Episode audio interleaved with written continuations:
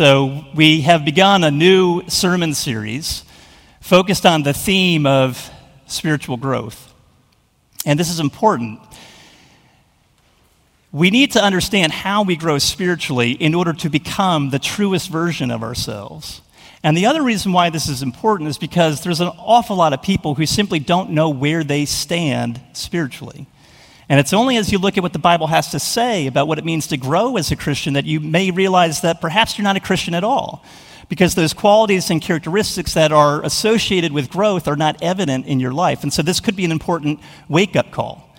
So, what I'd like us to do is uh, get you caught up to speed and recap some of the things that we've covered over the last few weeks, because each of these sermons builds on top of one another.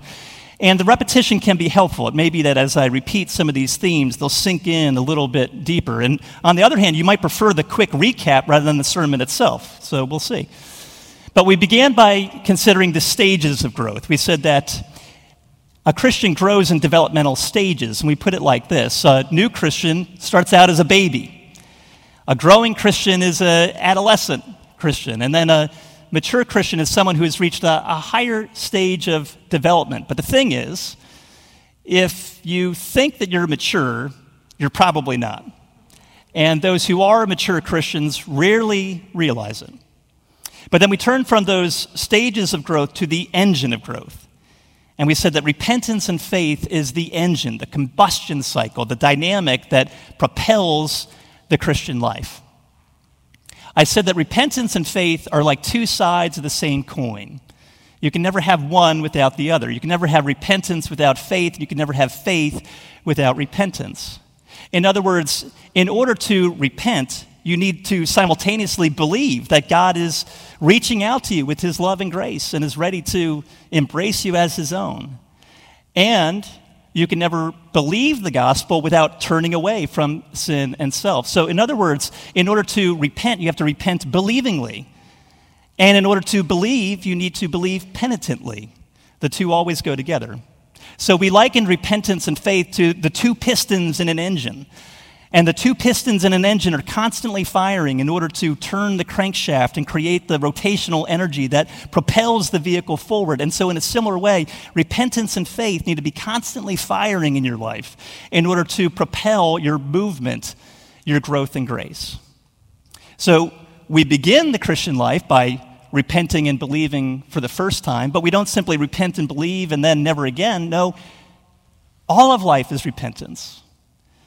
The more we repent, the more we experience His love and grace, the more we grow into Christ's likeness. So last week, we contrasted the figure of Simon the Pharisee and an unnamed woman who washes Jesus' feet with her tears in Luke chapter 7.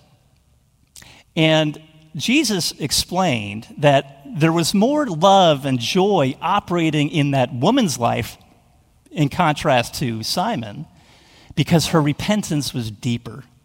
She knew the size of her debt. And therefore, Jesus says, the one who loves little, uh, the one who is forgiven little loves little, but the one who is forgiven much loves much. So, the, the, the, the point that Jesus was trying to make is that as you grow in the Christian life, you become more aware of how worse off you are. So, cheer up. You're worse than you think. As you grow in the Christian life, you become more aware of the heights of God's holiness and the depth of your sin. But the more your awareness of your need grows, the more you see that gap between you and God growing, the more your appreciation for the forgiveness that Jesus offers through his life and his death and his resurrection grows. And so the, the Christian doesn't repent less and less over time. No, the true Christian repents more and more over time. And the more you repent, the more you recognize your need and receive his grace, the more your heart wells up with love and joy and gratitude for everything that he has first done for you. And that is what propels the Christian life. So that's the recap. Let's see if the sermon is any help in addition to that. But with that foundation laid, I'd like us to move on by taking a look at repentance and faith at a deeper level. And I'd like us to consider true and false forms or counterfeit forms of repentance based on what the Apostle Paul has to say to the Christians in Corinth. So we're going to look at this interchange in 2 Corinthians chapter 7. And as we consider the Corinthians' sorrow, I'd like us to consider three things the cause, the form, and the result of their sorrow. So if you would, let me invite you to open up to 2 Corinthians chapter 7. I'll be reading verses 5 through 10. You'll find this passage printed in your order of worship, and you can also find it on page 967 in the Pew Bible. For even when we came into Macedonia, our bodies had no rest, but we were afflicted at every turn, fighting without and fear within. But God, who comforts the downcast, comforted us by the coming of Titus. And not only by his coming, but also by the comfort with which he was comforted by you, as he told us of your longing, your mourning, your zeal for me, so that I rejoiced still more. For even if I made you grieve with my letter, I do not regret it, though I did regret it, for I see that the letter grieved you, though only for a while. As it is, I rejoice, not because you were grieved, but because you were grieved into repenting. For you felt a godly grief, so that you suffered no loss through us. For godly grief produces a repentance that leads to salvation without regret, whereas worldly grief produces death. This is God's word. It's trustworthy, and it's true, and it's given to us in love. Will you pray with me? Father, we acknowledge that these words will remain nothing more than letters on a page without you. Without you, the Bible is a closed book. And so we pray that the same Spirit who once inspired these words might illuminate them now so that your word might catch fire and burn within our hearts and lead us to a real encounter with Jesus. And it's in his name that we pray. Amen. Well, first of all, if you think that a mature Christian is someone who repents and believes once and then it's smooth sailing after that, this passage should put all those thoughts out of your mind. The New Testament scholar N.T. Wright has written that we might have in our mind a conception, a picture of a quote unquote successful Christian who lives the victorious Christian life by displaying perfect faith and trust, by obeying God in everything, and having no worry, no fear, no anxiety. And that picture of the successful Christian might be a little depressing because we know that we don't measure up to that. That's not our reality. And yet we have this picture in our minds because, after all, didn't the Apostle Paul say that we should rejoice always, that we should pray without ceasing, that we should give thanks in all circumstances, no matter what they are, and that we should have no anxiety? He said, have no anxiety about anything. And yet, that very same person who wrote all those words, the Apostle Paul, provides us with a deeply personal and revealing picture of his state of mind in this passage. You see, after surviving a rather terrible ordeal in the city of Ephesus, located on the western shore of Turkey, Paul travels north and west to Macedonia in northern Greece. And there, he's waiting for his colleague Titus to travel from Corinth, a city in southern Greece, up to meet him in Macedonia. And so every day he's waiting for news from Titus, and every day goes by and he hasn't heard anything. So in verse 5, he tells us that they're physically exhausted and emotionally drained.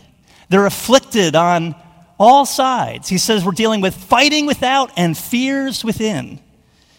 And I think that we can probably relate to Paul's experience, even if ours is not exactly the same. Paul wakes up every day hoping for the best, but then bracing himself for the worst. And every day that Titus doesn't arrive with good news just sets him up for further disappointment. And I think we all know what that's like. We're waiting for good news too. Will we get into school? Will we get that job? Will we get married? Will we be pregnant? Will we get a good prognosis? And so we, like Paul, hope for the best, but then brace ourselves for the worst. And so, what does having no anxiety then mean for Paul? Well, through this very honest portrait, we can see that when Paul says have no anxiety, that doesn't mean that he was immune to worry or fear. Having no anxiety for Paul meant that he took all of those anxious fears, all of those anxious fears that weighed on him day in, day out, and he cast them upon God. That's what it means to have no anxiety. Take all those anxious fears and cast them upon the Lord, which means that Paul had to repent and believe every day. Every day he had to repent and believe the gospel again. Yesterday's faith is gone. Yesterday's faith doesn't matter for Paul or for me or for you. Following Jesus is a matter of trusting him day by day, moment by moment.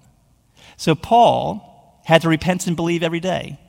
And that's what the Corinthians had to learn to do as well repent and believe every day.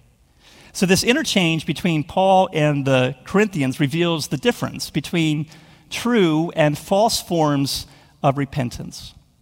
And so, the first thing that I'd like us to consider is the cause of the Corinthian sorrow.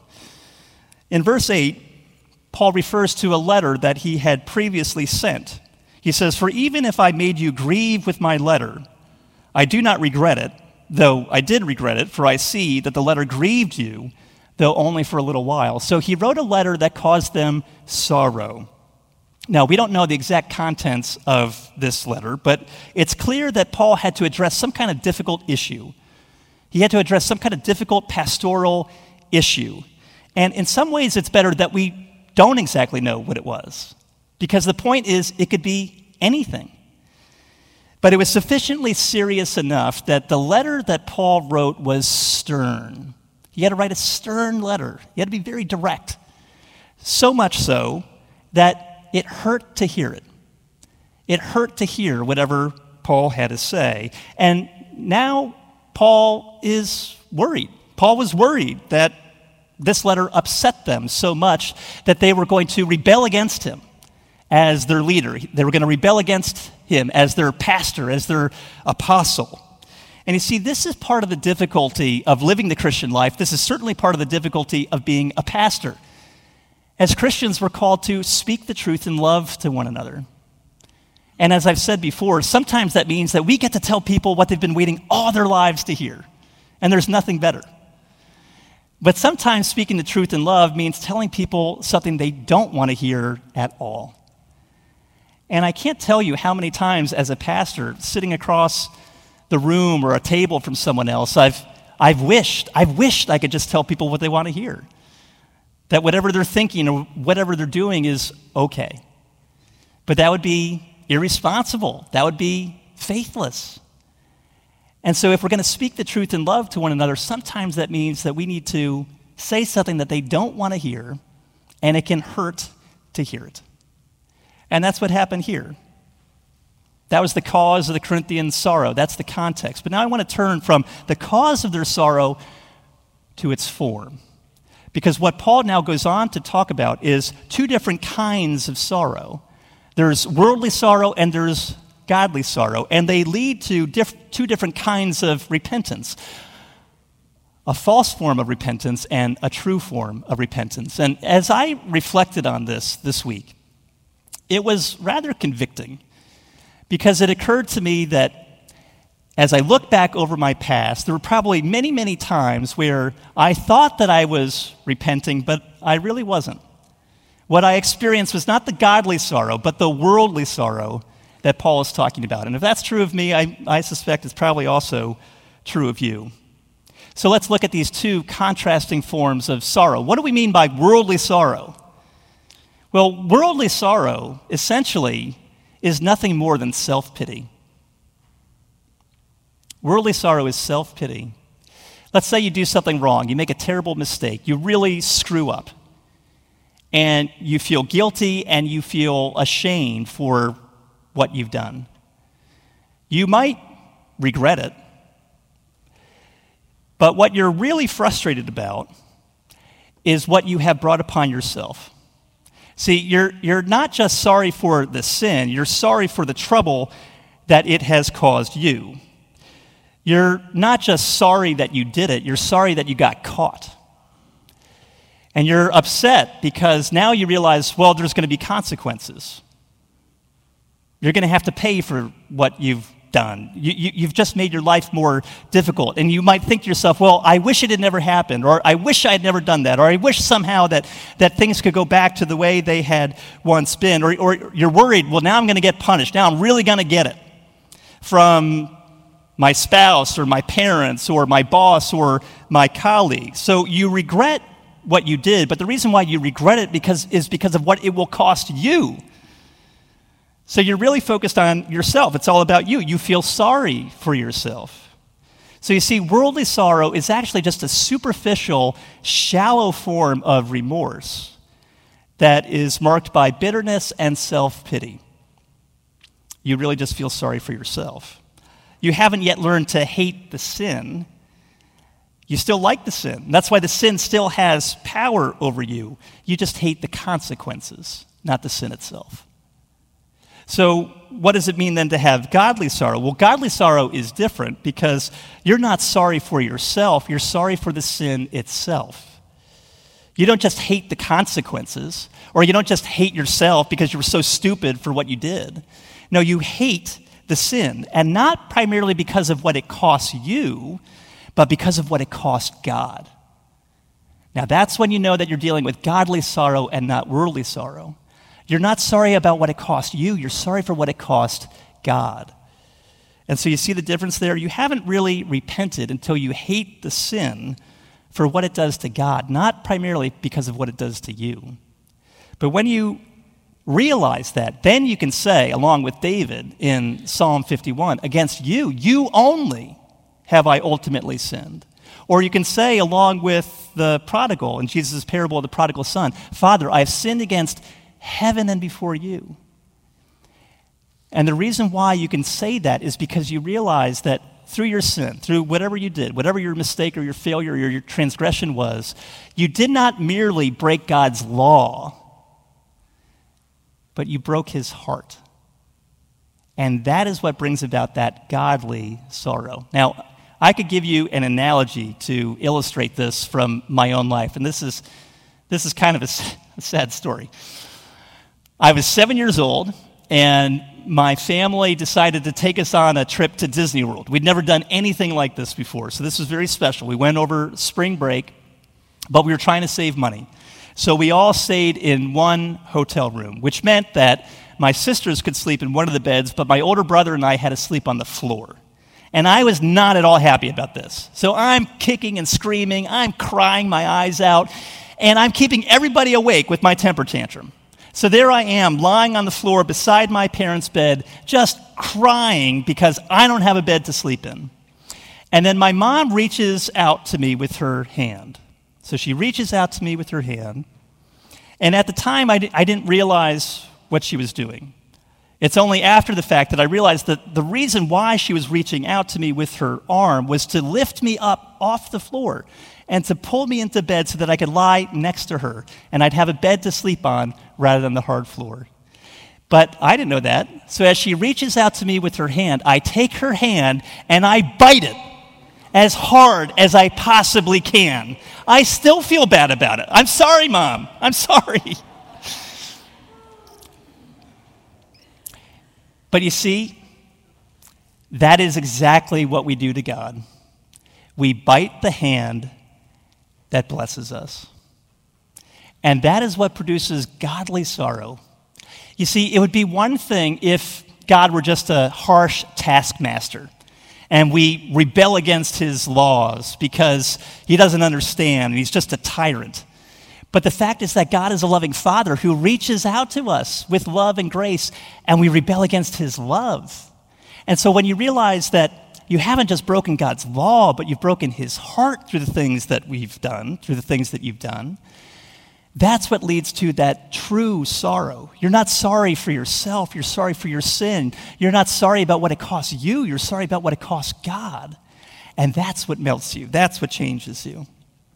So you see the difference then between worldly sorrow and godly sorrow? Not only do they have a different cause, but they also lead to a different result. Now, the irony here is that Paul was worried that the Corinthians were going to be so upset with him about the stern letter that he had to write to them that they were going to rebel against him as their leader.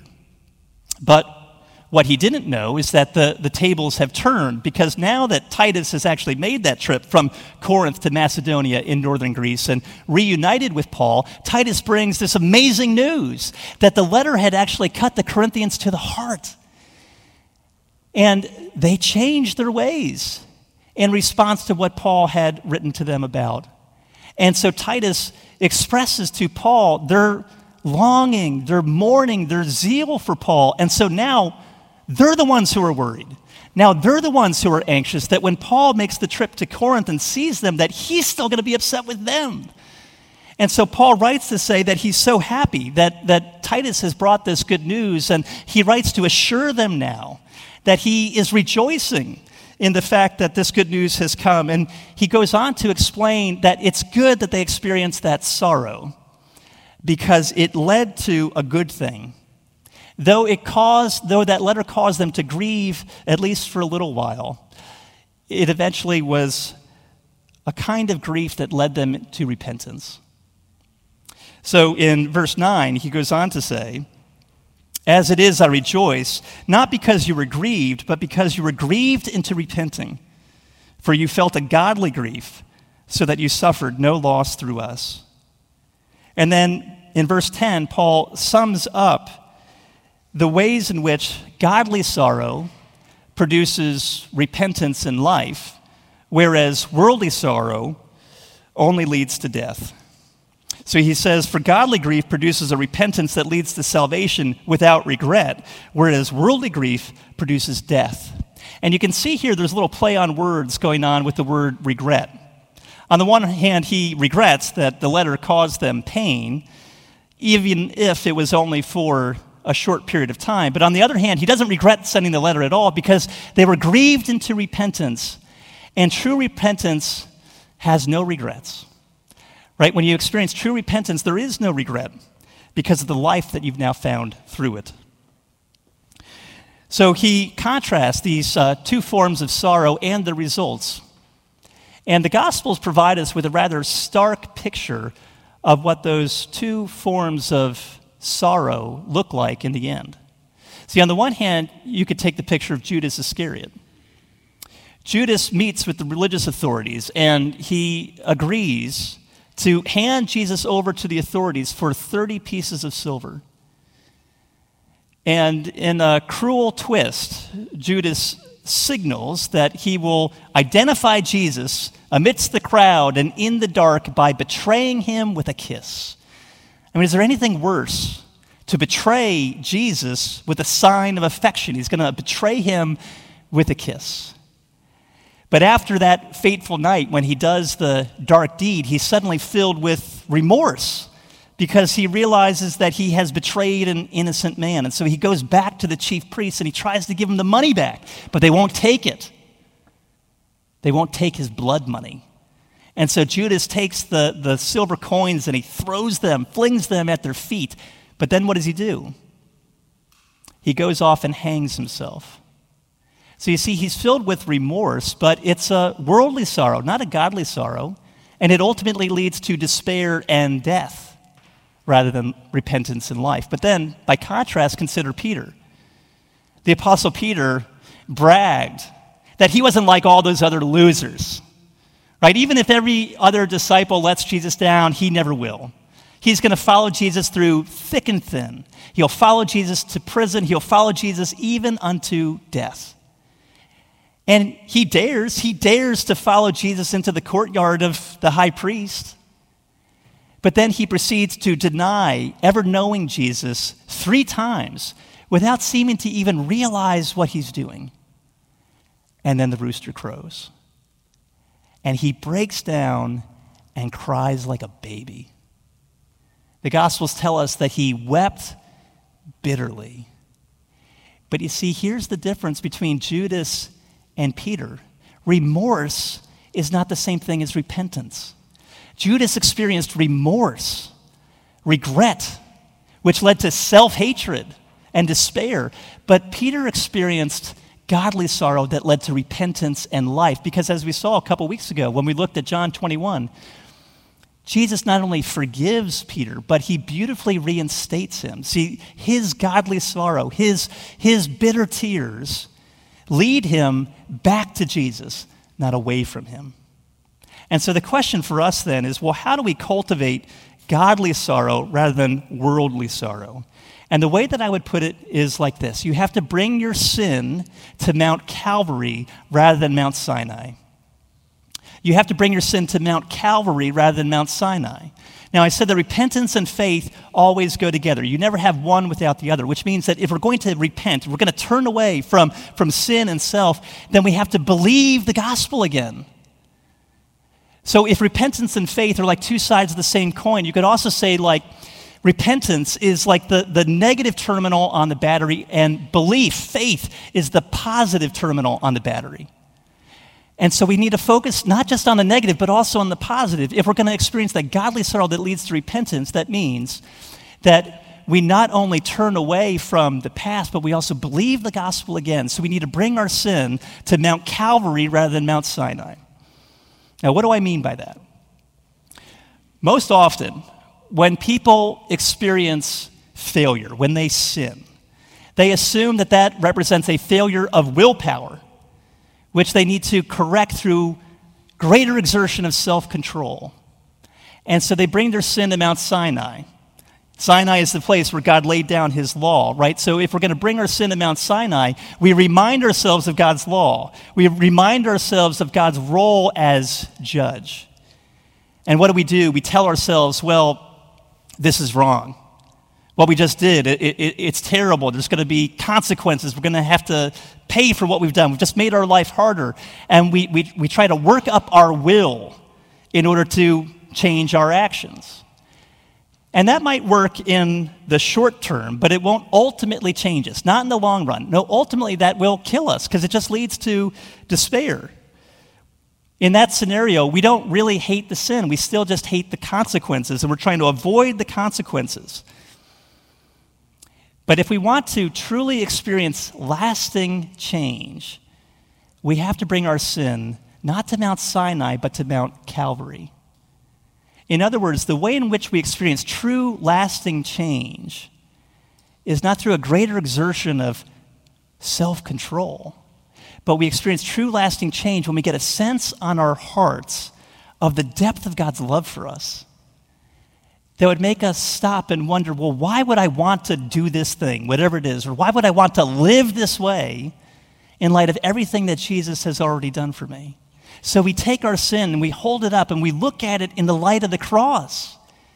And we think to ourselves, what love did Jesus demonstrate to, to save me from this thing? Jesus died so that I wouldn't do it, whatever it is. So it's only as we get a sense on our hearts of the depth of God's love for us that we truly begin to change we need to recognize that we cannot simply focus exclusively on God's justice. We have to see His love. Rather than wailing on our will, we have to work on our hearts. And we have to realize that we bite the hand that blesses us. We have to realize that, that we, we bite the, the hand of the one who has stretched out his arm to us in love and grace. And that is what melts us. It's only when we're melted by God's love for us that we can truly change. And John Owen understood this. John Owen was a 17th century pastor and theologian who said that we have to learn how to preach the gospel to ourselves.